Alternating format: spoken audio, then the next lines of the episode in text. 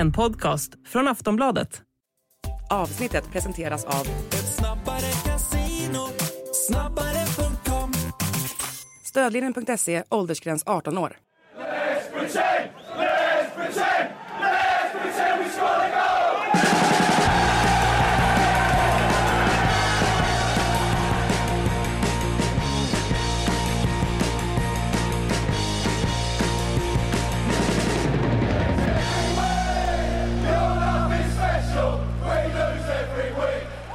Sportbladets Premier League-podd här. Det är måndag, Makoto Asara heter jag. Med mig från London, sedvanligt Frida Fagerlund. Hur eh, står det till?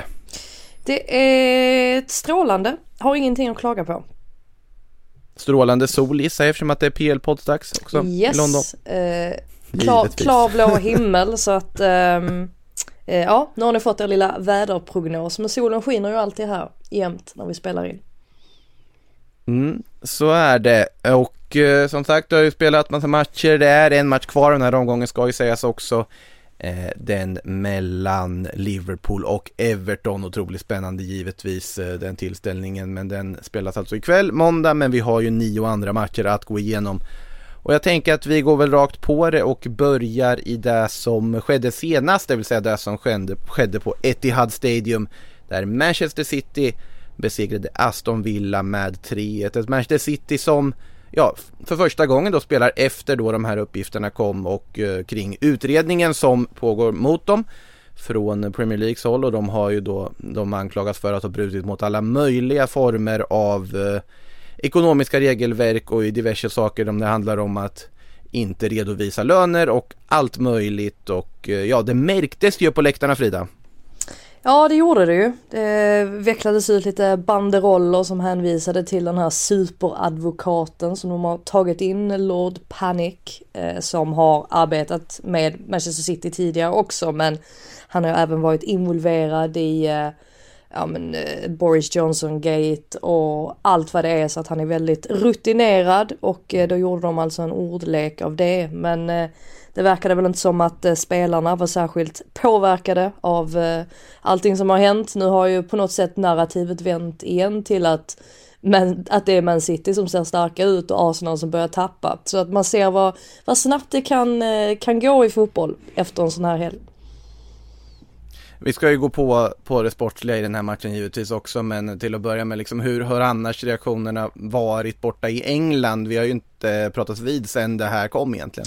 Nej, alltså de har ju varit massiva givetvis och det har skrivits eh, spaltmeter om den här händelsen och Pep Guardiola har suttit på det här podiet och, och svarat på frågor eh, har ju varit ganska så eh, cynisk i sina svar. Han har inte riktigt eh, eh, ja, det, det, är inte som att han håller upp händerna och, och på något sätt erkänner att Manchester City har gjort fel här utan City hävdar ju fortfarande att de är helt oskyldiga och den här processen kommer ju ta flera år innan den blir klar. Så att det känns nästan som att vi kommer glömma bort att det här har hänt och sen om två år så kommer väl ytterligare en, eh, en verdict då som eh, de antagligen kommer överklaga. Så att just nu så känns det som att det här kan ta hur lång tid som helst. Och jag menar bara den här utredningen nu som har gjorts den har ju tagit 4-5 år om inte längre. Så att ja eh, vi eh, det kommer helt enkelt dröja länge innan vi vet egentligen vad som händer. Och om det är så att Man City kommer få, eh, få några konsekvenser av detta i form av, ja, kanske en, en tappad Premier League-plats eller vad det nu än blir. Ja, och de har ju anställt eh, den här advokaten av en anledning också, Lord Panic som sagt, som väl sägs ha lika stort arvode som Kevin De Bruyne. Eh, säger väl en del om hur viktig den här utredningen är för Manchester Citys del också och sen, sen finns det i och för sig något otroligt sorgligt över att man på något sätt eh, sjunger ramser och hyllar en advokat och vad de sjöng att eh, We're Manchester City, we can cheat when we want.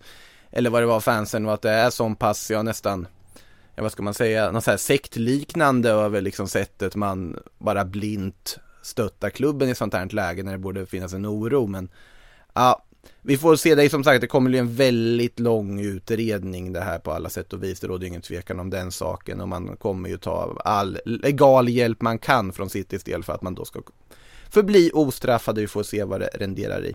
Eh, men på planen då, om man tittar på det de gjorde där med Pep Guardiola som eh, började lita på sina stjärnor igen kan man väl säga, kasta in Ruben Diaz tillbaka i startelvan och Bernardo Silva också där som wingback väl? Mm, Eller vad, vad skulle ja. du beskriva hans roll som? Nej det hade jag nog inte beskrivit det som. Han var ju uppsatt på pappret så var han ju vänsterback. Men eh, han var ju i stort sett precis allting. Han var vänsterback, han var mittback vid något tillfälle, han var central mittfältare, han var uppe på helt andra sidan kanten och Bernardo Silva har ju en tendens att alltid vara den typen av spelare som poppar upp lite här och var på planen.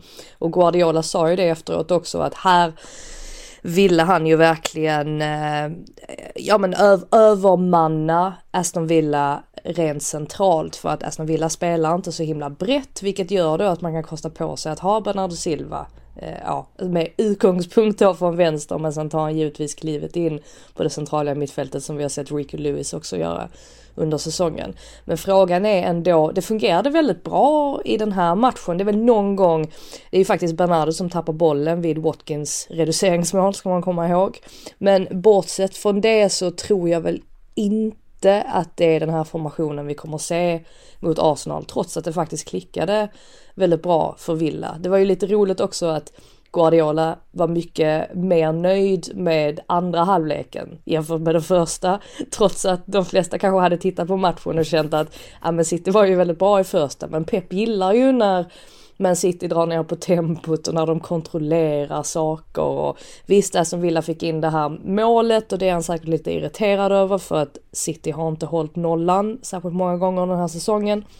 Men överlag så var väl det, det här på något vis ytterligare ett bevis på att de har väldigt bra spelare i sin trupp och att de kan på något sätt avfärda motståndare på det här sättet och, och leda med 3-0 ja, inom nolltid egentligen. Ehm, men det blir ju på något sätt mot Arsenal här som det stora testet väntar och jag är jättespänd på att få se hur han kommer ställa upp för som sagt jag har väldigt svårt att se hur nöjd han än var med Bernardo Silva i den rollen så har jag svårt att säga att han kommer göra det när Bukayo Saka väntar. Då tror jag att man hellre vill ha Nathan Ake eller någon som verkligen kan se till att eh, hålla Saka under kontroll. Men var det här då alltså en roterad elva man tar in då Laporte och Ruben Diaz i mittlåset? Var det samma sak som när United plockar in Harry Maguire i det här läget egentligen? Att man roterar med tanke på det som komma skall? Ja, jag vet inte riktigt. Alltså jag tror ju jag tror helt klart att eh, Guardiola vill att de här ska få speltid också, men han har ju inte riktigt, alltså man tänker på backlinjen så har han ju roterat väldigt mycket där under hela säsongen och har inte riktigt varit säker på vem han ska spela. Jag hade blivit förvånad om Laporte inte får spela mot Arsenal. Eh, däremot så hade jag inte blivit förvånad om Ankanji går in igen. Eh, men som sagt, jag är inte helt, inte helt klar över hur de kommer att spela. Om det faktiskt blir så då att han fortsätter med den här inverterade eh, vänsterbacks eh, eh, grejen eller om han då väljer Walker till höger och sen så Ake till vänster så att det blir mer en ordentlig fyrbackslinje. Jag vet faktiskt inte. Spännande. Offensivt i alla fall kan vi konstatera att i alla fall nu för tiden, det här skiftar ju i perioder alltid, men så är ju Riyad Mahrez i alla fall en av de viktigare spelarna offensivt. 1 plus 1 i den här matchen, fick ju ta straff dessutom.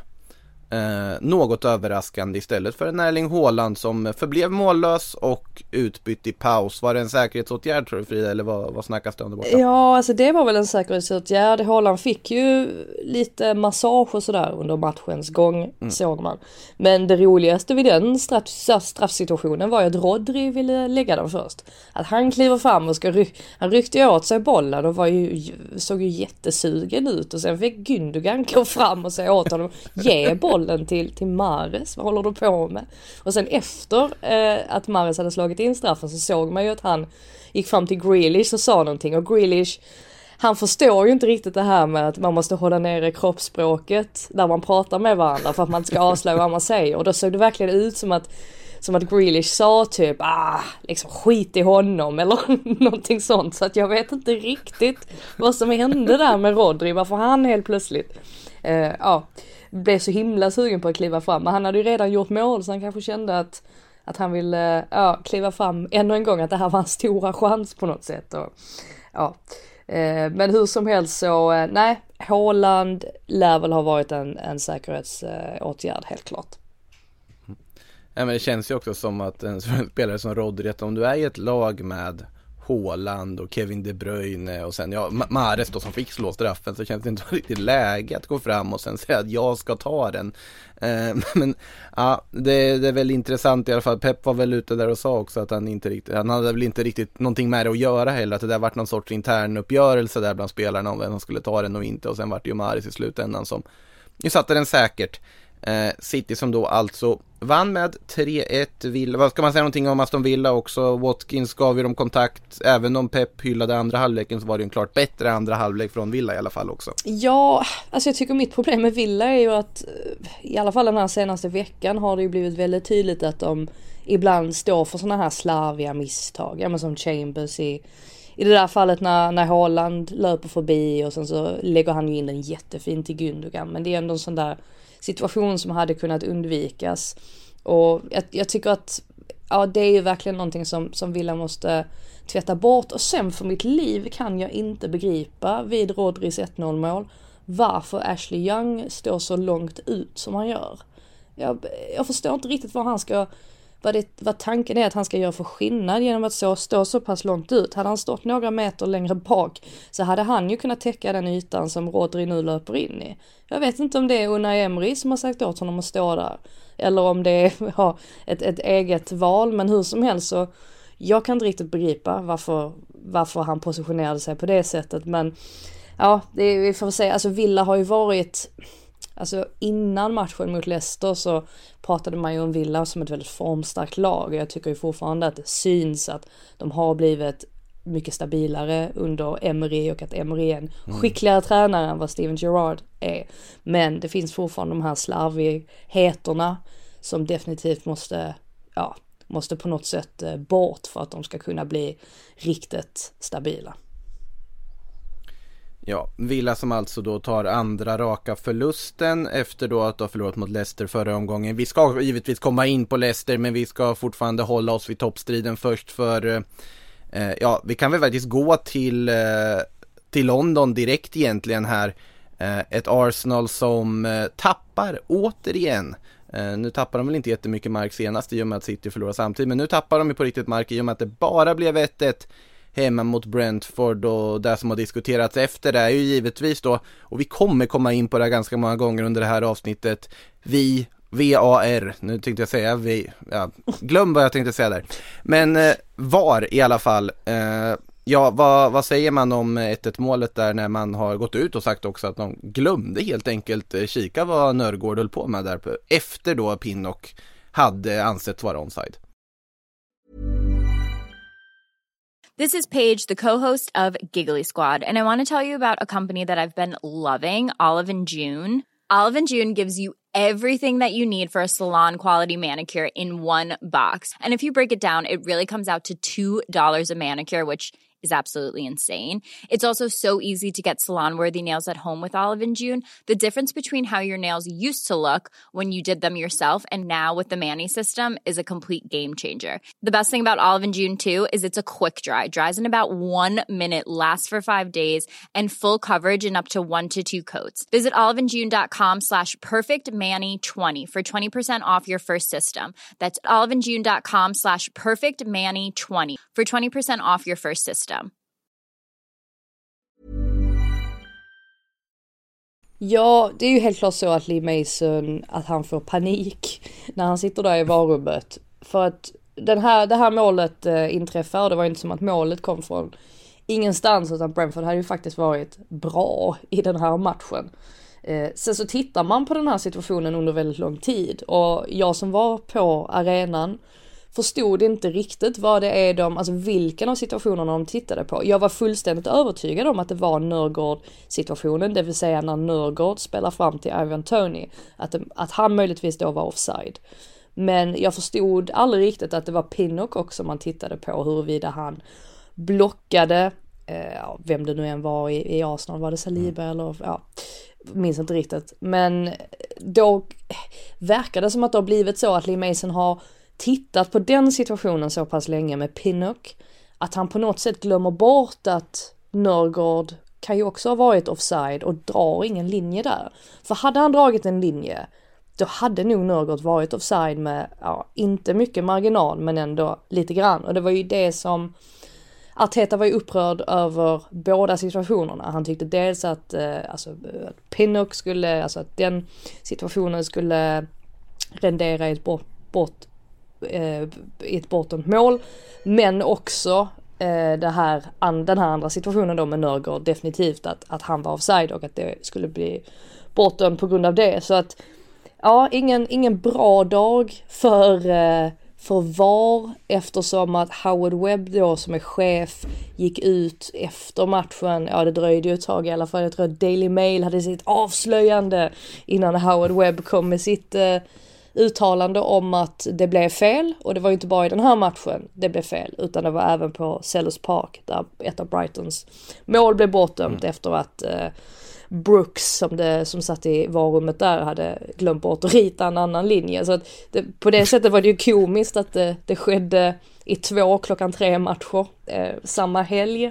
Men eh, nej, Arteta var ju allt annat än, än glad över detta för att det kan ju det kan ju kosta Arsenal väldigt mycket. Som sagt, jag tycker att Brentford förtjänade poängen. Men bortsett från det så ja, så hade det ju betytt väldigt mycket för Arsenal att kunna utnyttja det här nu att Man City förlorade mot Tottenham. Nu, nu blir det på något sätt en, en tappad möjlighet här för dem.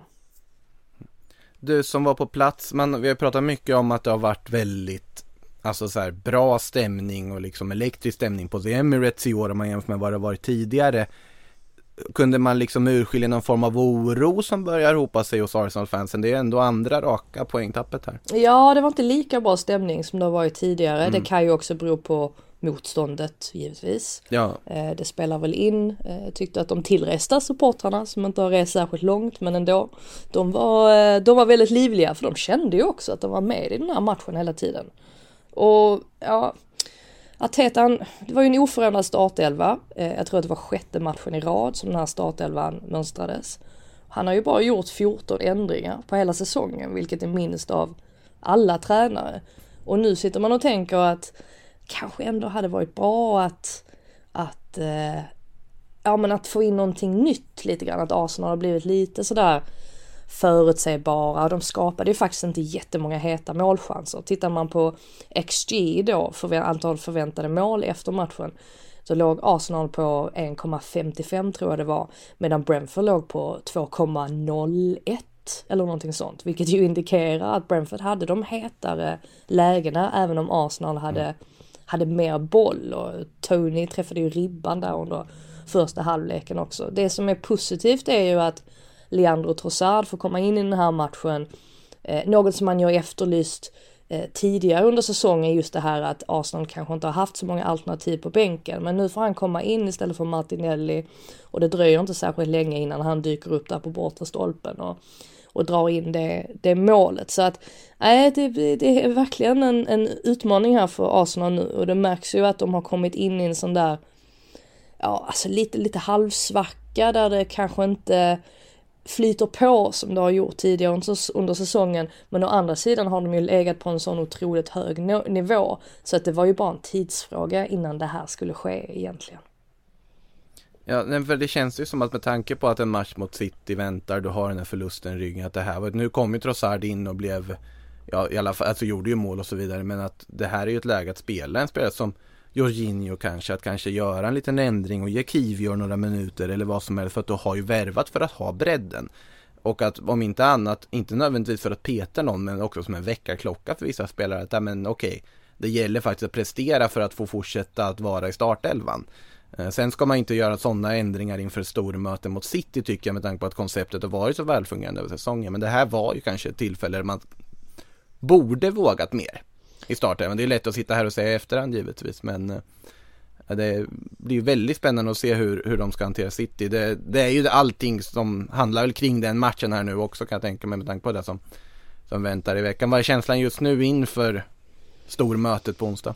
Ja, jag tror ju definitivt att Man City kliver in med större självförtroende. Eh, sett till vad de hade gjort för, för ett par veckor sedan. Som sagt, det går, det går snabbt i fotboll. Å andra mm. sidan så kan man ju argumentera för att Arsenal säkert känner att de vill visa alla hur bra de faktiskt är på något sätt. Ehm, så att, ja, jag tycker det är väldigt ovisst. Jag vet, jag vet inte alls hur det kommer sluta, men det hänger nog rätt mycket på hur man City ställer upp. För att vi vet hur Arsenal kommer ställa upp. Jag räknar med att det inte blir någon ändring i startelvan mot Man City heller om det inte är någon skada eller, eller sådär. Ehm, men eh, nej, jag, jag, kan inte alls, jag kan inte alls sia kring hur det kommer. Jag har ingen känsla överhuvudtaget. Jag vet inte om det är att man inte vågar ha någon känsla heller. Jag, jag är bara helt, eh, helt blank är jag. Vad, vad tror du? Ja, men alltså käns känslan är ju precis samma att alltså, eh, det skulle inte förvåna mig om City vinner med 0-4 och Haaland gör fyra mål. Det skulle inte förvåna mig om Bukayo Saka briljerar och fullkomligt pulveriserar Manchester City. Det skulle inte förvåna mig om det slutar 0-0 och ingenting händer. Alltså det kan, det kan hända precis vad som helst i känslan. Och sen är det så svårt att bedöma Arsenal just nu i och med de här poängtappen de haft. Det är svårt att bedöma City och det har varit under hela säsongen tycker jag. Och sen så känns det som att det är två tränare som kommer att, alltså den liksom kampen i kampen mellan de två spanska, alltså taktiska genierna kommer ju vara något alldeles extra. Det är väldigt lätt att tänka sig att Guardiola har övertänkt saker förr. Men det är inte otänkbart att Mikael Arteta skulle kunna gå in och göra det mot sin gamla lär läromästare också. Så att det är det helt omöjligt att veta var, var vi kommer hamna i den här matchen. Det ska bli väldigt spännande i alla fall. Eh, väldigt sällan man känner att en Midweek Premier League-match faktiskt övertrumfar det som jag vet, sker i Champions League samtidigt. Men här är det ju verkligen så, mm. så som är fallet. Äh, det blir otroligt intressant eh, och ett lag som, ja frågan är vad de hoppas på, men kanske ett kryss då hade varit positivt för Manchester United för att på tal om att det går snabbt i fotboll så är de faktiskt inte allt för långt bakom för de fortsätter att plocka sina segrar. Eh, nu vart det ju inte en seger i och för sig i Midweek-matchen mot Leeds, men man stod tillbaka när man mötte Leeds igen. Två, två rivalmöten under kort tid där. Eh, när man åkte till Ellen Road och fick med sig en 2-0 seger, kanske inte helt rättvis sett till spelbilden ändå, eller? United var ju lite svajiga i sin speluppbyggnad mm. framförallt under första delen av matchen. Och eh, ja, vilket innebär att Leeds lyckas skapa lite grann. Jag tycker ändå att de har eh, adresserat, eller Marcus Kubala där som är eh, caretaker just nu, att de ändå har adresserat ett par av de här problemen som fanns under Jesse Marsh. Och ett av dem var att de blev lite för ja, de saknade lite bredd och jag tycker det är kul för att det, det känns som att jag suttit och och klagat på rätt många tränare den här säsongen som saknar bredd i sitt spel. Och just därför skrattade jag till lite när Steven Gerrard aviserade, eller han har väl inte aviserat det öppet, men det sägs att han har aviserat sitt intresse för att ta över Leeds. Och då tänkte jag igen att, ja, här har vi ytterligare en tränare som inte gillar att spela med så mycket bredd och det är på något sätt det sista, sista Leeds behöver. Men alltså skillnaden för United blir ju egentligen, och det här är väl Erik Ten Hags största styrka ändå, att han är en väldigt bra matchcoach, att han gjorde de här förändringarna, att han flyttade ut, eh, ja men först och främst att han plockade in Lisandro Martinez och så flyttade han ut eh, eh Luke Shaw på, på vänsterkanten. Det är ju Luke Shaw som slår, slår det här fantastiska inlägget fram till Rashford då som gör mål på allt mm. just nu. Eh, men också att han, han tar ju in Garnacho då istället för Jadon Sancho som ju gör 2-0 målet och sen var det väl eh, Wan Bissaka kom på för eh, Diogo Dalot. Och alltså de, där märkte man ju att United på något sätt sviktade matchen till sig och sen så då att man har Marcus Rashford som på något sätt är inne i ett sånt där stim som gör att han är ju farlig. Um, ja, men bara att ha honom där uppe är ju just nu är ju, ja han är ju en av världens, världens hetaste spelare. Eh, helt klart. Så att eh, det är ju därför Man United kommer härifrån med tre poäng. Men det, det, ja, det såg ju ut som det gjorde också men det beror ju givetvis på att de har sina, sina skador också får man inte förglömma. Och Sabitzer han, eh, han hade väl lite, lite kämpigt ändå. Han ser väl inte så här 100% klockrent ut. Det är inte direkt Casemiro, Christian Eriksen vi, mm. vi har på centrala mittfältet just nu.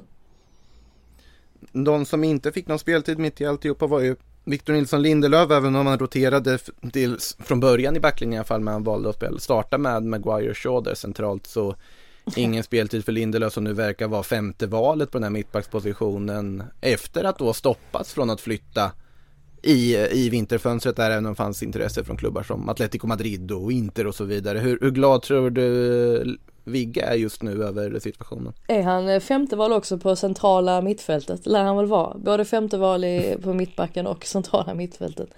Eh, nej, jag vet inte. Jag vet inte alls, jag, jag, tycker väl inte att han kan vara förvånad över det här. Det visste vi ju mm. redan, eh, ja men redan innan han fick de här erbjudandena från andra klubbar att Luke Shaw att, att han går före nu där på, på mittbacksposition. Han går ju till och med före Maguire, vilket ju är uppseendeväckande i, ja. i sig. Eh, så att jag vet inte om det är att Lindelöf bara har kommit fram till att han trivs väldigt bra i Manchester och att han inte känner att han måste flytta till en annan liga och, och spela en massa för att hålla sig i form. Jag har faktiskt ingen aning om hur han resonerar men jag tror det hänger mer på honom för att hade han verkligen tryckt på för att få lämna, alltså på lån då under våren och komma till en mm. ny klubb så tror jag nog att det hade gått i slutändan så att ja, det han får helt enkelt bara, bara gilla läget eh, och eh, hoppas på lite spel i, i andra sammanhang istället. Kanske mot Barcelona i Europa League i veckan, vem vet? Vem vet? Uh, ja, Anthony Elanga kom in sent också i den här matchen men även han lite samma situation där när det inte blev något lån i slutändan på i vinterfönstret men eh, får se hur mycket speltid han får här. United i alla fall 2-0 seger eh, mot eh, tidigare futsalförbundskaptenen Skubalas Leeds. Eh, tycker det är kul att bara nämna att han är tidigare futsalförbundskapten men eh, får se hur länge, så länge man har en sån på posten där det väl anställas någon i Leeds också pratas det om Alfred Schreuder bland annat såg jag var senaste namn som dykt upp bland väldigt många namn som kopplats till det där. Ja, de får stryka väldigt många namn på den där listan eh, och har ju mm. fått en del kritik för det nu ju att hur kan ni inte ha någon redo om ni nu bestämmer er för att kicka Jesse Marsh bara sådär. Eh, men ja, det, det är ju lätt att sitta och säga i, i efterhand. Arne Slott, fantastiskt namn. Men han är väl en annan ja. sån där som har varit uppe på tapeten. Men Feyenoord är ju inte särskilt sugna på att släppa sin tränare mitt under säsong. Det är väl ingen egentligen. Så att de får kämpa vidare. Schreuder är i alla fall arbetslös. Så att eh, det blir ju lättare i så fall att ta in honom. Ja, nej Iraola var ju ett annat namn som var väldigt spännande ja. men han uh, vill ju inte Rayo släppa och han verkar inte särskilt sugen på att uh, slänga Rayo under bussen och dra här heller med tanke på vad han åstadkommer med det här laget just nu i, i La Liga. Uh, vi får se vem Leeds anställer. Vi kommer in på ett annat lag som behöver leta tränare också om en stund men vi har lite annat på vägen dit. vi tar oss till Leicester för där blev det en Tottenham-kollaps av sällan skådat slag. Mardrömsdag för Spurs på alla sätt och vis till att börja med en 4-1 förlust men också kanske framförallt egentligen på sikt under säsongen Rodrigo Bentancourt skada. För det verkar ju inte som att vi kommer få se mycket av honom Han är out. mer den här säsongen. Han är out. Han är helt out ja, precis. Resten av säsongen. Eh, det är ju kanske den sista mittfältaren du vill tappa, om vi säger så. Ja, nej jag håller verkligen med. Jag håller Bentancourt väldigt högt och jag tycker att man har sett också när han har saknats att Tottenham har saknat någonting på det centrala mittfältet så att det är givetvis ett jättetapp. Tycker lite synd om Bissoma som ju skadade sig också nyligen annars hade ju här varit mm. en chans för honom på något sätt att uh, kliva in och visa att han, han har där att göra. Så att uh, nej, väldigt, väldigt tungt för Tottenham. Men just nu så kan man inte riktigt se heller, alltså efter den här matchen. Det var så mycket alltså som var dåligt i den här matchen att det på något sätt känns som att Tottenham är tillbaka där de började trots att de ändå tog så här tre, fyra kliv framåt efter eh, segern mot Manchester City. Men nu är det liksom back to square one igen. Och det bådar ju inte gott när man nu ska försöka kämpa om en Champions League-plats. Man får väl bara trösta sig med att Newcastle fortfarande kvitterar en massa, eller kvitterar, att de fortfarande spelar en massa oavgjorda matcher och inte plockar sådär jättemånga poäng de heller. Nej, för eh, det, finns, det är väl man får hitta alla halmstrån som finns för här fanns det ju inget annat lag än Leicester och planen. Nu var det ju Bentancourt faktiskt som eh, gjorde det första målet i matchen innan han eh, senare fick gå ut på grund av den här skadan som håller honom borta resten av säsongen. Eh, men Leicester som eh, alltså gör fyra mål igen här. Eh, Nampalis Mendy som inledde målskytten med en riktig drömträff. Det visste man inte att Nampalis Mendy hade i sig, men det hade han bevisligen. Och sen så var det mer eller mindre bara någon sorts prickskytte om att hitta nätmasker bakom en Fraser Forster som jag såg ut som ett rundningsmärke i målet egentligen trots sin längd. det kändes som att de, de stod och siktade, hittade nätmaskerna och placerade in dem. Otrolig ketchup-effekt för Leicester. Ja, sen å andra sidan så tycker jag väl att det blir mer fokus på backlinjen i det här fallet. Och mm. återigen så är det en sån där situation där jag inte riktigt förstår vad det taktiska syftet har varit för att Eric Dyer, om vi tänker tillbaka då till Man City-matchen, en sak som han gjorde väldigt bra där, det var ju att han hängde med väldigt högt upp i anfallen mot City. Men här på något sätt så blir det som att han fortsatt har den rollen, men han hamnar lite mitt emellan och att han gör det vid fel tillfällen också. Eh, som, ja, hur är det nu Alltså vid det här 1-0, eh, nej vad blir det nu? 2-1 målet blir det ju, Madisons 2-1 mål. Då ligger ju både mm. Tanganga och Davis, eh, om man fryser den bilden där, alltså hur det ser ut precis innan Madison får den bollen, så ligger Tanganga och Davis jätte jätte brett, alltså de ligger nästan ut och slickar kanterna. Medan Dyer då i sin tur ligger väldigt högt. Alltså han gör ju helt fel avvägning där. Ligger alldeles för högt upp och det leder ju då till att när, när Fäs är det väl som vinner tillbaka bollen så kan Leicester ställa mm. om och då hamnar Madison i en sån ja, drömposition där egentligen utan att han att han försökte särskilt, särskilt hårt och detta upprepade sig ganska många gånger och jag tyckte särskilt då att Dyer var han var väldigt avvaktande i sitt agerande gång på gång och eh, i stort sett att han lät, eh, ja men Ian Nacho eller Barnes eller vem det nu än var göra lite vad mm. de ville. Och där är det ju, ja det är ju någonting egentligen vi har nämnt under hela säsongen också att Tottenham inte har tillräckligt bra mittbackar. Och särskilt nu när Romero inte var med heller utan man sätter in Tanganga som inte har spelat på, ja men han har knappt spelat någonting. Och sen så har man Pedro Porro då som verkligen inte hade en debut som man kommer minnas särskilt länge, eh, såg rätt så skakig ut. Och ja, det var ju ingen högersida som på något sätt ja, skrämde någon. Så att eh, nej, just eh, den defensiva delen av Tottenhams spel var ju under all kritik i den här matchen och Leicester tog bara för sig. Ianacho superb, Madison superb, Barnes var också superb. Så att det fanns mycket, mycket bra i Leicester, mycket dåligt i Tottenham. Ja men det är just det, är just det jag menar med att de, de fick ju verkligen tid att stå och sikta på ett helt handslag. För det var liksom, de står med bollen utanför straffområdet, väntar, väntar, väntar, väntar. Ja men nu kan jag placera in bollen där, pang. Och så är det ingen från liksom Spurs-försvaret som ens gör en tillstymmelse till att försöka pressa eller un, liksom avvärja avsluten.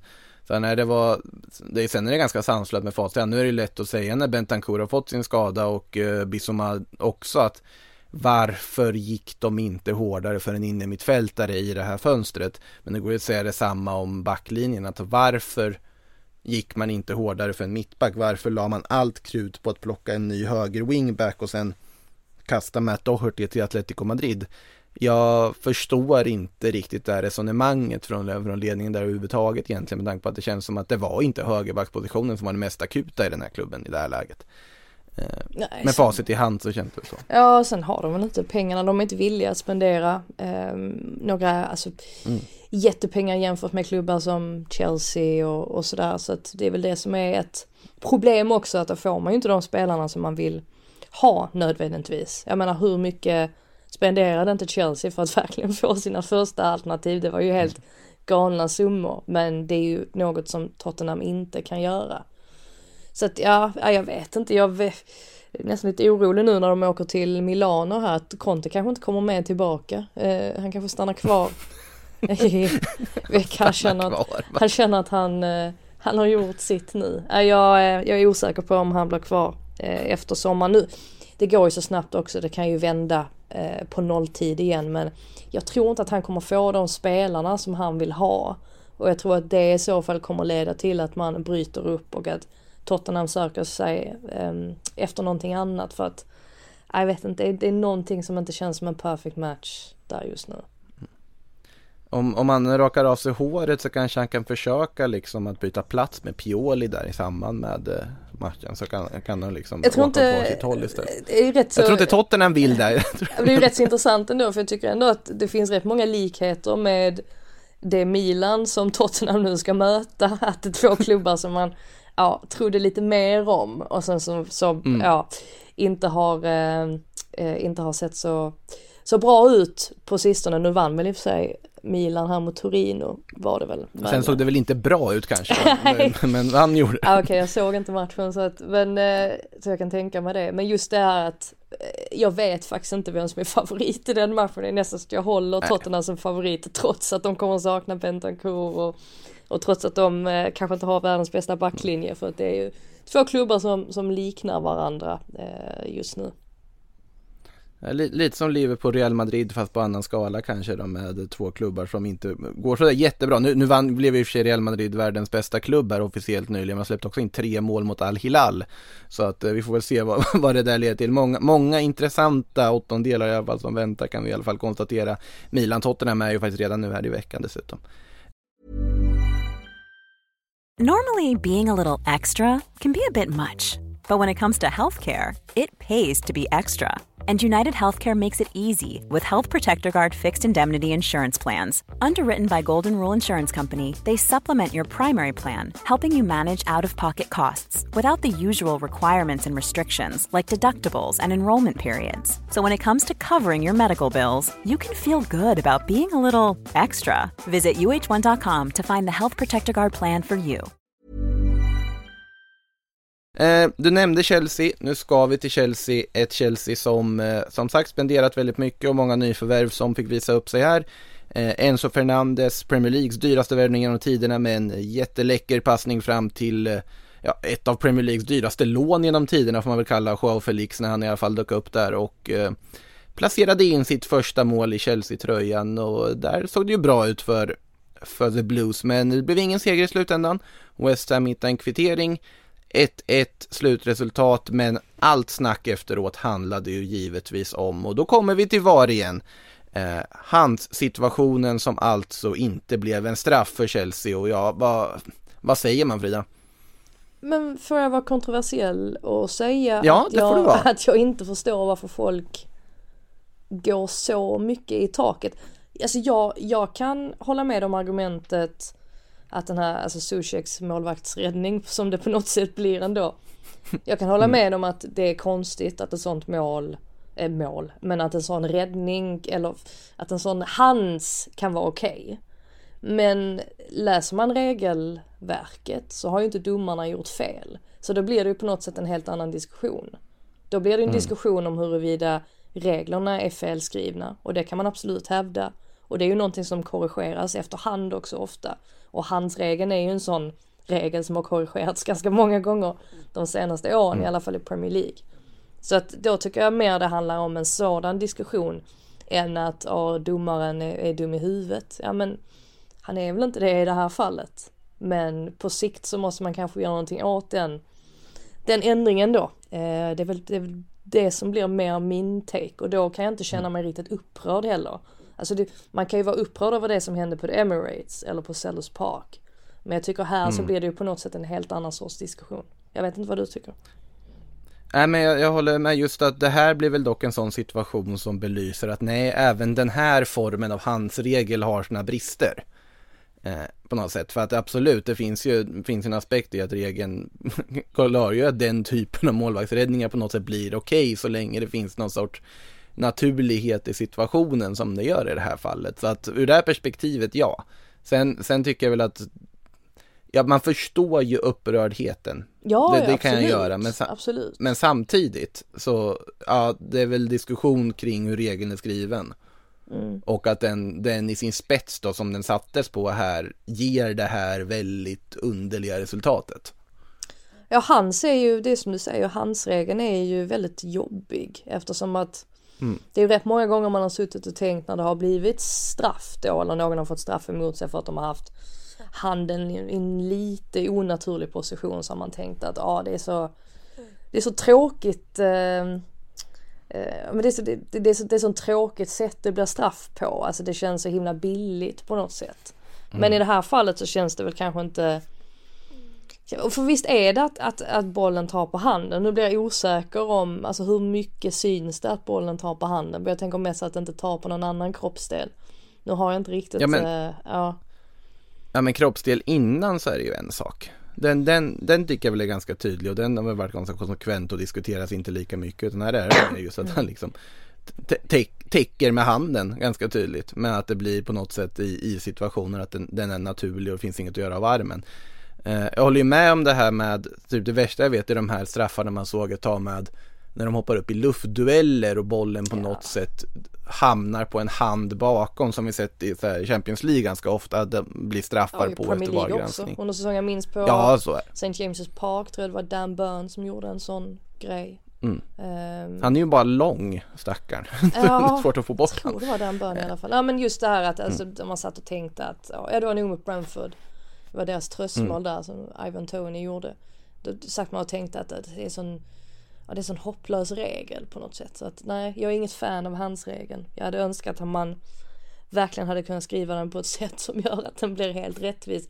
Eller om det då hade blivit en mer så här ja, men objektiv bedömning. Alltså att domarna får lov att gå utanför reglernas ra, eh, ramverk då. Och kanske döma straff för att de tycker att, att det är tillräckligt mycket uppsåt. Ja, jag vet inte. Men eh, Där, där är du inne på något som jag tycker ändå låter ganska, alltså lånat, att ge det, precis som mycket annat är liksom gråzonsbedömning i straffsituationer att även Hansen skulle innefattas av något sånt på, på något annat sätt att Alltså uppsåten på något sätt får bedömas och då blir det i och för sig en situation där försvarare får träna på att ta hands av misstag om vi förstår vad jag menar. Eh, och att framstå som att de inte har gjort det med flit. Sen går det ju inte heller att göra all, all hands bli straff för då kommer du ju ha som du hade i La Liga något år när Cristiano Ronaldo stod och pricksköt armar i straffområdet och plockade straffar. Det, det satte man ju system på något sätt att liksom försöka träffa armarna med inlägg bara för att få straffar. Så det går inte heller. Så att det där, den där, ja det är evigt problem den där handsregeln och sen men den här formen av handsregel funkar bevisligen inte för vi diskuterar ju det här fortfarande väldigt mycket.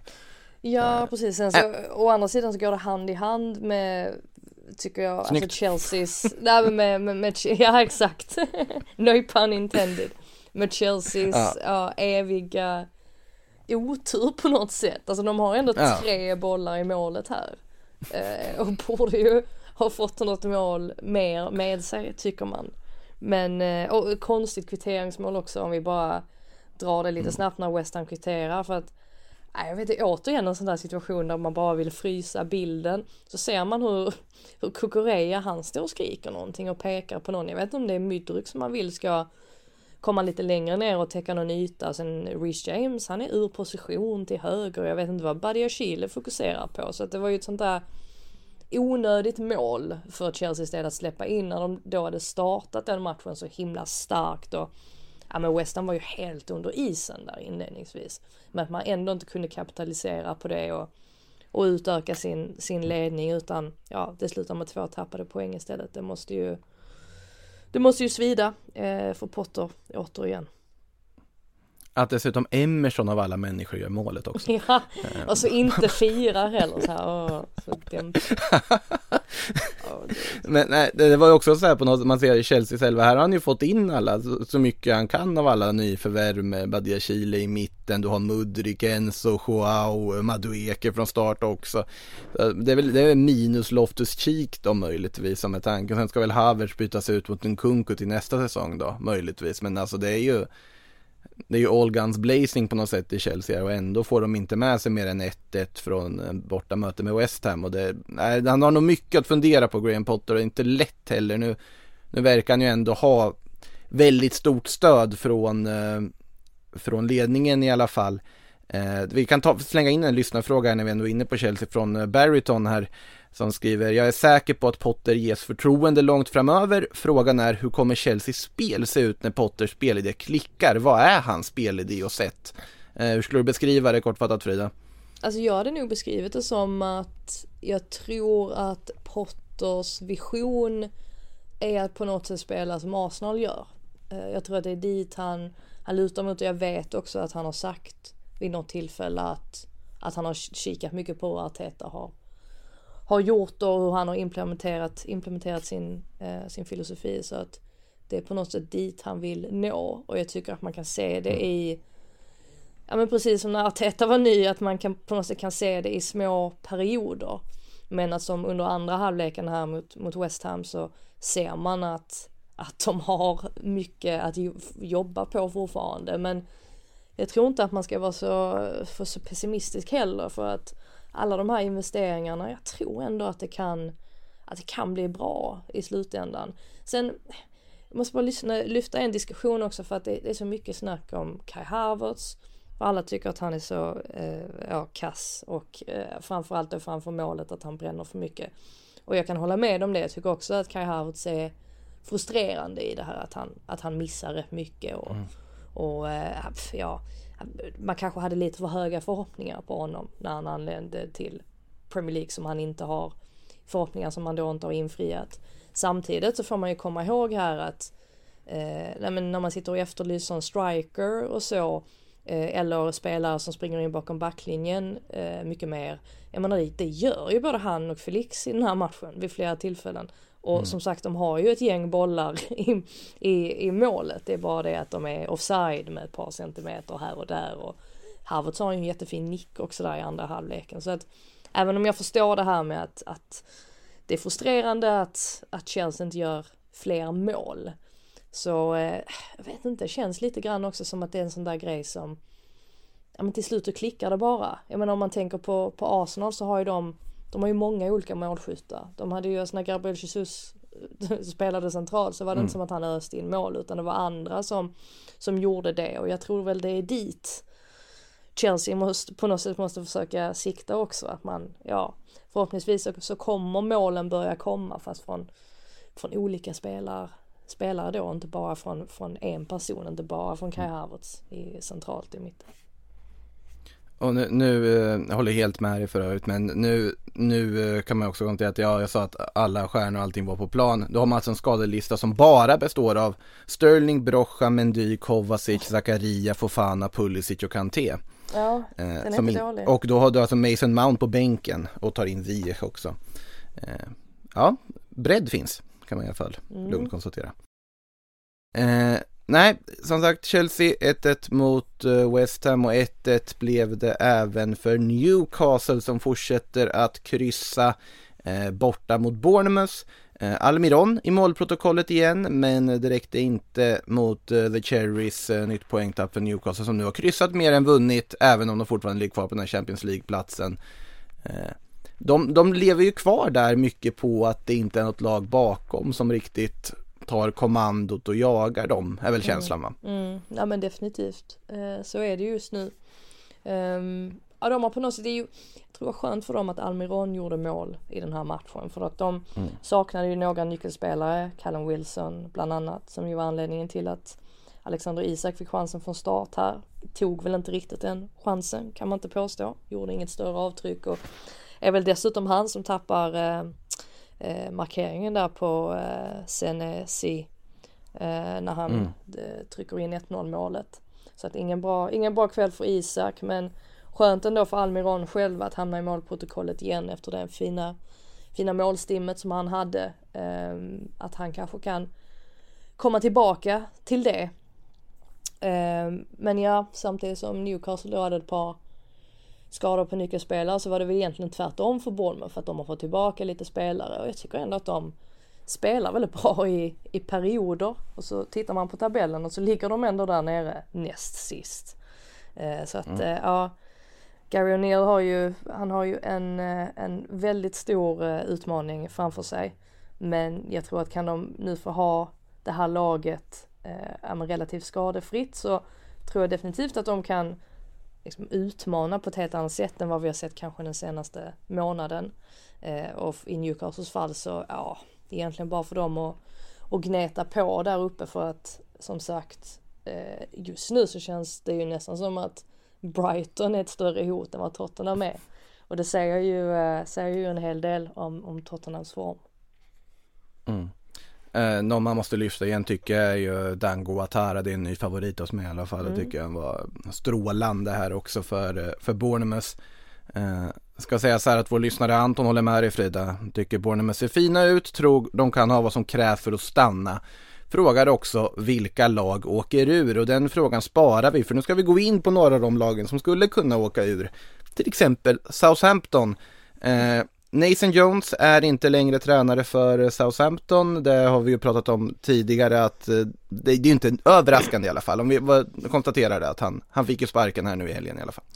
Ja, eh, nej, det var inte överraskande. Eh, jag tror att han tappade, om han hade tappat halva spelargruppen efter förra helgens omgång så tror jag att han tappade mm. hela efter att han gav eh, sin, sin postmatch intervju samt presskonferensen där han på något sätt bara lyfte över hela skulden på, på spelarna. Um, och fine, alltså det är spelarna som ska göra det på något sätt men han fick ju inte riktigt rätt, alltså ordning på grejerna och det, det kändes lite som att han tappade, han tappade ansiktet där på slutet. Det var som att han hade, ja men pressen hade nått fram till honom och då, då tror jag att det väldigt sällan finns någon återvändo för en tränare och det fanns det inte för honom heller.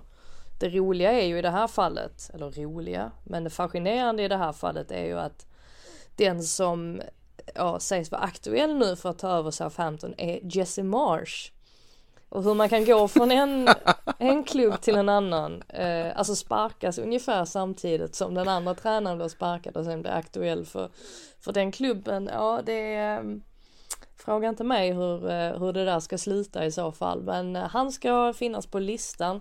Jag kan gissa mig till att Leeds och Southamptons listor är nog lite liknande ändå för att det är ju ändå två klubbar som kanske inte påminner om varandra rent spelmässigt till 100% men det är ju ändå lite liknande ideologier det här med att man vill spela ganska kul fotboll och Eh, man har mycket så unga spelare, särskilt i Southamptons fall, som man liksom ska förvalta och ja, det blir spännande att se om det blir, eh, om det blir Jesse som amerikaniserar Southampton istället för Leeds. Ja, då, då vill man ju se Nathan Jones ta över Leeds samtidigt. Bara för, bara för att få det bytet rakt av. Eh, vi antar att eh, West Bromwich ska behöva få bort Southampton från Carlos Corberan också, att vi kommer få ta, dra den ett varv Ja, den, antar jag. den tror jag inte på. Alltså säger, tackar han nej till Leeds så tror jag absolut inte att han går till Nej, nej, det, det, kom, det kommer inte hända, men jag menar att vi kommer ju ändå dra den ett varv i media, för han kopplas ju till varenda ledigt jobb som finns i, i en bottenklubb i Premier League. Nej, så fort, ja. och fort ett lag som vill ha någon form av spelande fotboll så är Carlos Corberan där som alternativ. Men, men jag, tror, jag tror inte ens att Nathan Jones är den mest hatade mannen i Southampton just nu. Utan jag tror att det är Jan Bednarek som... Ja men alltså vad är det för självmål?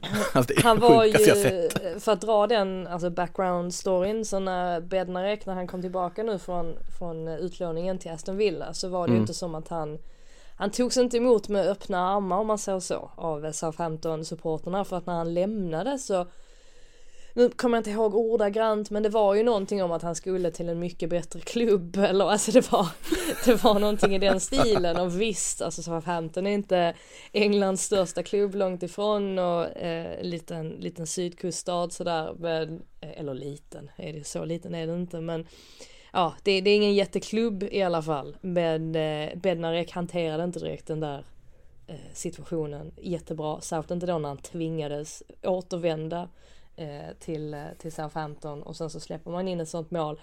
Alltså det var ju ett sånt mål som när man tänker att har han bettat på förlust för Southampton för att och snubbla in målet på det sättet. Eh, nej, eh, otroligt, otroligt komiskt såg det ut. Äh, det, det var nästan som att det inte var ett inside-jobb för att eh, plocka bort Nathan Jones också när han går in där och eh, jag vet inte vad han håller på med. Sen är det ju inte något så här höjdarförsvar på eh, Wolves 2-1 mål i slutet där heller om vi ska lugnt konstatera det. Att Wolves som vi vinner tar tre jätteviktiga poäng ska ju sägas alltså också. All heder till dem hur de Ja, stöter tillbaka och vänder. Nej men det är ju, det är ju sanslöst hur minuspsyke det är på Southampton när de släpper in den typen av mål Ja, som de gör. man måste ju, måste ju nämna också det här, eh, alltså utvisningen på Lemina som ju var vi såg ju två sådana situationer, mycket dumma situationer som man har diskuterat och Mm. vridit och vänt på den här helgen. Men Lemina får ju Ja. två, han får ju två gula kort under matchens gång och det andra gula Precis. kortet får han ju för protest. Eftersom att han är den tredje spelaren som springer fram till domaren.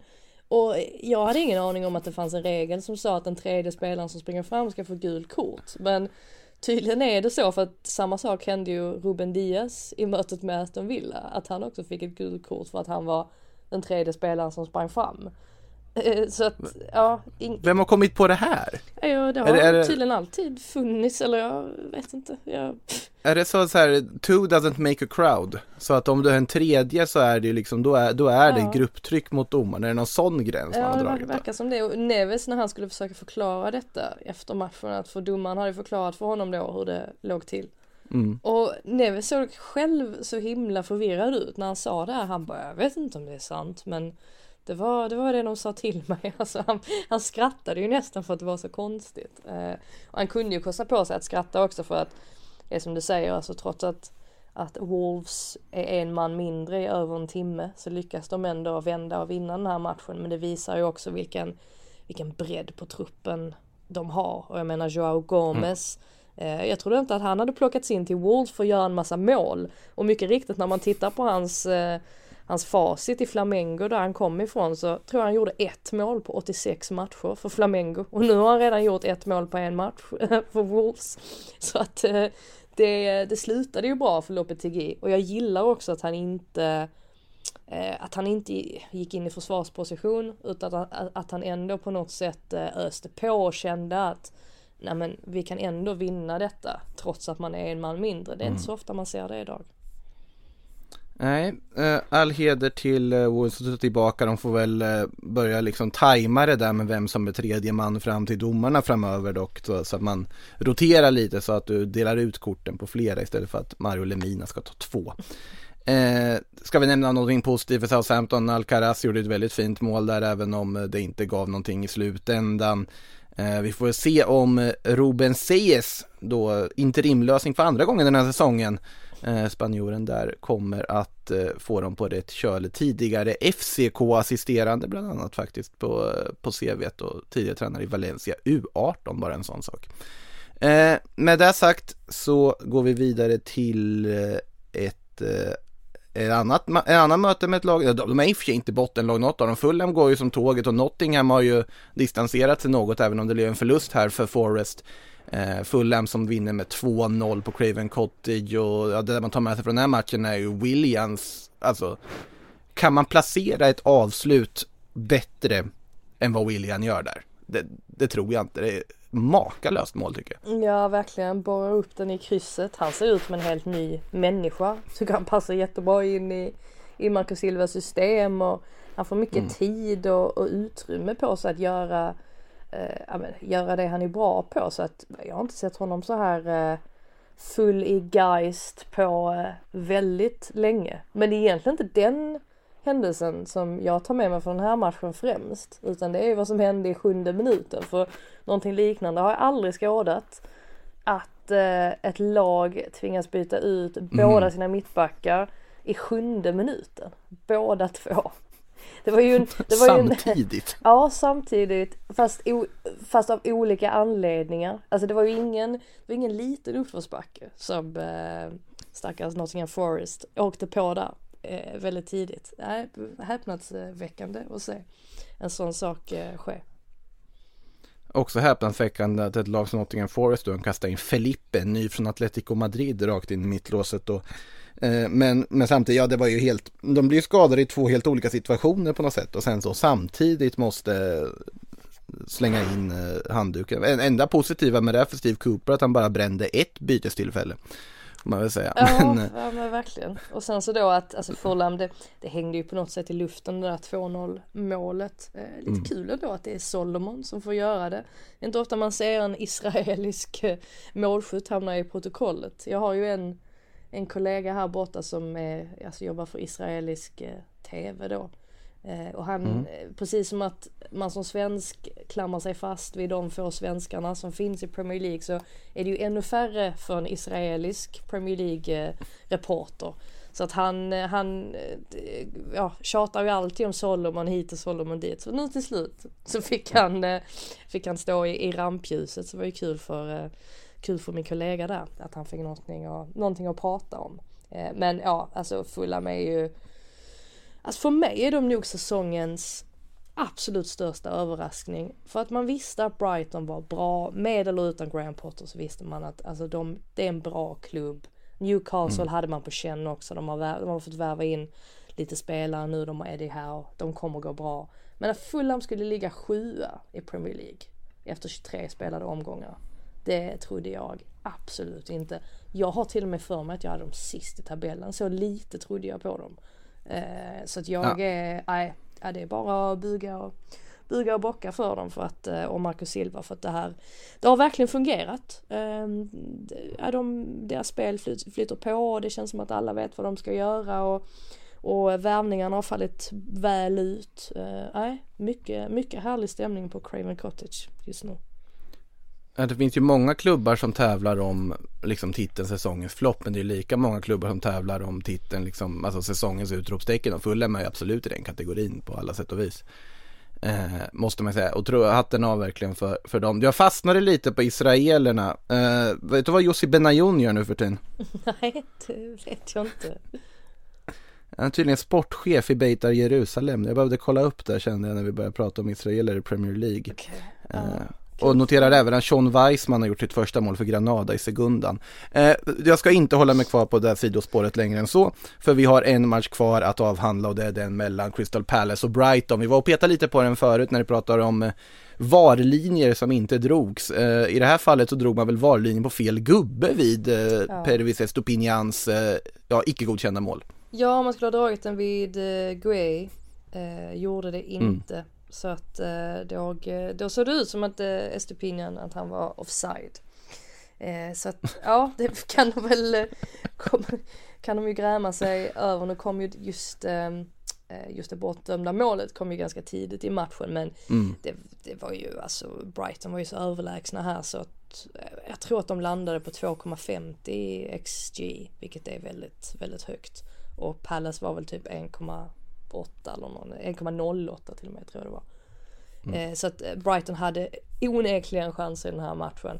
Hade definitivt kunnat vinna om eh, de bara hade haft lite, lite mer flyt. Här var, det, här var det Palace som hade flyt och fick med sig en poäng och återigen så har jag, sitter jag med den känslan Vera att han bara slipper undan hela tiden. Att han, eh, eh, de får det här målet, de får den här poängen och så är det ingen riktigt som, som avhandlar Crystal Palace utan bara går vidare och konstaterar att ja ja men de ligger inte så långt ner i tabellen, de ligger trots allt 12 och det ser jättebra ut med 25 poäng. Men jag, eh, jag tycker inte riktigt att de han får inte ut maximalt av sin, av sin trupp just nu. Och jag tycker inte riktigt att, det- att det flyter på. Men vi får, får väl se, de har ju inte vunnit under 2023, ska tilläggas också. Men vi får väl se när vi börjar prata om det. Eh, antagligen när deras första, första eh, förlust kommer mot, ja men de har väl Brentford i, i nästa omgång tror jag. Om de Ja, det har aldrig känts solklarare etta på förhand där alltså. Nej, så om, om de förlorar den matchen, då kanske möjligtvis kommer vi börja prata mer om, om Palace och vad Vera måste göra för att eh, få ut mer av sin trupp. Men kommer vi inte mest bara prata om hur bra Brentford är då? Och sen så blir det liksom eh, sen. Det känns som att det, Tycker jag gjort, eller att man har gjort det så mycket de senaste veckorna. Och Ja. Thomas Frank sa ju till och med det efter den här matchen mot Arsenal att det kanske till och med var Brentfords bästa insats för hela säsongen. Även om det bara blev en poäng just för att det var Arsenal och man visade liksom den sortens frenesi som man gjorde och, och sådär. Så att nej, de är verkligen eh, formstarka just nu, helt klart. ja, nej jag vet inte riktigt vad, vad så här, målbilden för Crystal Palace är, vad de liksom har för exakt målsätt. Det känns som de ligger verkligen där och bara, nu var det ju Robert Sanchez som bjöd in dem också och så här, varsågod, nu ska vi inte prata om Vera här. Eh, men eh, Mm. nej, vi får väl se vad, när kritiken kommer och om det kommer någon kritik. Eh, där var de matcherna som har spelats, som sagt Liverpool-Everton ikväll eh, 21.00 blir väldigt spännande att se där vad eh, om Liverpool kan ta tillbaka mot ett Everton med, nu mer med Sean Dyche vid tränarrodret. Vi ska avhandla några fler frågor innan vi eh, vi tackar för oss. Ja, vi kan väl ta, jag flytt, delade ju upp Antons fråga här tidigare och sa att vi sparar den andra delen av den. Vilka lag åker ur? Ja, va, man ändrar ju sig varje helg känns det som, men eh, vad, vad, säger man just nu om vi sätter på pottkanten här? Vilka åker ur? Eh, jag tror att Southampton åker ur, tyvärr. Jag tror att Bournemouth, mm. jag tror inte heller att Bournemouth orkar. Och då, eh, då blir det ju på något sätt, det är, vilket är trist, det är två sydkustklubbar som ryker i så fall. Mm. Och då blir det på något sätt, eh, ja då är frågan vilken annan klubb då som åker ur. Jag kommer ihåg att jag satte Leeds på nedflyttningsplats. Och jag tycker inte att, jag tycker att deras trupp är tillräckligt bra för att de ska klara sig kvar. Men risken finns ju nu när man inte har fått in någon, ja men om det är så att man inte får in, får in någon ny huvudtränare och om det nu är så att Everton börjar plocka en massa poäng under Sean Dyche. Mm. Eh, då känner jag ju att Leeds möjligtvis kan ligga riset på det. Så i nuläget skulle jag nästan säga Leeds, Bournemouth, Southampton. Men med en rejäl brasklapp då att alla de klubbarna mycket väl kan komma in i andra andningen och börja plocka en massa poäng. Men det är så svårt att, att säga hur det kommer att sluta. Jag är ju på ett sätt sugen på att säga att Everton åker ur men vet inte ändå alltså det, jag tycker ändå att de har den där, de kan ha den där inställningen som krävs ändå för att hänga kvar med minsta möjliga marginal. Samtidigt som Leeds då, eller trots att Leeds har bättre spelare, men nej, det är svårt. Nej, jag vet att jag sa ju förra veckan här och vände kappan och konstaterade att nej, men nu tror jag att Everton ändå har möjlighet att klara sig. Men med betoning på möjlighet. Jag tror fortfarande när man tittar i konkurrensen här att de, men de mm. kommer åka ur. Men om de skulle vinna plötsligt här mot Liverpool nu, då är det en helt annan situation. Ja, eh, vi ska komma ihåg, det, det, är ju faktiskt bara sex poäng som skiljer Crystal Palace och Leeds. Om, om vi då tar Palace som har kommit eh, lätt undan, att det är ganska, och några förluster till så kan de lätt vara inblandade där nere också. Eh, och då tror inte jag att de är säkra till exempel. Forest kan mycket väl börja förlora matcher från ingenstans här igen och, och ramla ihop. Eh, jag tror att de, de, om man tittar på undre halvan, de jag känner, Wolverhampton kommer klara sig, det är jag helt övertygad om. De har för bra material och för bra tränare. Leicester har för bra material och för bra form och liksom kvalitet för att bli inblandade. West Ham lika så och sen är resten är det helt, alltså det kan bli precis vad som helst. Ja, alltså det är ju det, är ju det ja för Leeds är ju konstiga också. Som sagt, jag tycker att de har, ändå mm. har rätt så bra spelare. Um, men klickar inte och sen så West Ham då också som fortfarande bara har 20 poäng. Ska man inte få glömma. Eh, och går lite upp och ner alltså beroende på vecka. Så att nej. Eh, alltså det är väldigt svårt att förutspå. Men spännande också på något sätt. Och det är en kul säsong. Alltså vi har både titelrace ja. och eh, liksom en botten som lever. Och Champions League-platser där det är många inblandade. Mm. Så att nej, på, på så vis så är det ju verkligen en konkurrenskraftig säsong. Det är en jätterolig säsong på, på så sätt. Eh, vi ska se, ta någon fråga till. Eh, Jimmy Serti som frågar, voten till United måste ju vara värvning i samma kaliber som Adrian till Liverpool och det känner jag väl att det var väl att ta i lite. Eh, ty, alltså han har väl inte kommit igång jättebra än men jag tycker väl ändå han är nyttig på topp. Eh, sen har det inte varit någon eh, braksuccé direkt hittills men eh, så, så, som att det var så, eller menar kanske något positivt med Adrian till Liverpool, jag vet inte riktigt. Nej, jag tycker väl, alltså det enda är väl att det blir ett litet annorlunda spel. Jag menar jag har ju hellre Rashford centralt, alltså helt klart. Um, men mm. det beror ju också på vilka spelare som finns tillgängliga. Um, men um, ja, det som sagt, jag tycker han är konstig också Weghorst, eller han är inte konstig. Men han är, jag tror att man har en annorlunda uppfattning om vad han är för spelare som bygger mycket på hans längd. Alltså han är inte riktigt mm. den target-spelaren äh, ändå som man kanske liksom tror att han är. Eh, så att, nej.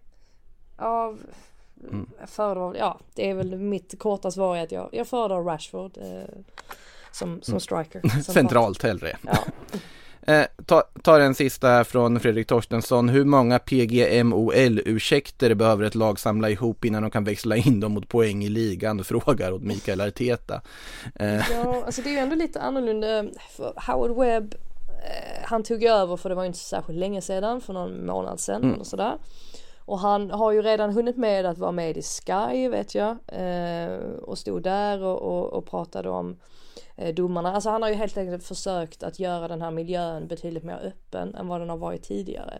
Så jag tror det är därför mm. också vi får se mycket fler ursäkter som kommer mycket snabbare. Just för att han på något sätt har implementerat den strategin nu att, men vi ska vara, att vi ska vara väldigt öppna och man ska erkänna när man har fel och, och sådär. Och nu blir det ju intressant att se vad som händer med, särskilt med Brooks, för att om jag inte är helt snett på det så är, ska Brooks sitta i varummet i samband med Arsenals möte med Man City. Men man kan väl tänka sig att det inte kommer ske nu. Eh, och det har ju till och med höjts röster för att eh, men, andra gamla domare och sådär och experter som tycker att Lee Mason borde få sparken. Eh, och Lee Mason har ju faktiskt varit inblandad i ett par Eh, ett par incidenter, särskilt i varummet. Han borde kanske inte sitta där. Eh, så att eh, nej, det blir intressant att se vad Howard Webb, vad han delar ut för bestraffning här. Om det bara blir avstängning eller ja, om det till och med kan bli, kan bli mer än så. Mm, nej, det lär diskuteras alltjämt om eh, domarna både ena och andra viset och framförallt efter en sån här omgång i Premier League. Med det sagt har det blivit dags att eh, runda av här. Stort tack för idag Frida. Uh, är du på plats på uh, Emirates på toppmatchen? Jajamän, det kommer jag inte missa för allt i världen. du har det inte dåligt du alltså? Nej, det blir en bra match. Äh, otrolig match där. Vi avhandlar den i Sillypodden på torsdag. Eh, givetvis eh, Arsenal mot eh, Manchester City, otroligt spännande på förhand såklart. Och då avhandlar givetvis också det som har hänt i Champions League under veckan. Eh, där vi drar igång. Tottenham kliver in eh, imorgon mot eh, AC Milan bland annat. Med det sagt, stort tack för att ni tagit er tid att lyssna och på återhörande. Du har lyssnat på en podcast från Aftonbladet. Ansvarig utgivare är Lena K Samuelsson.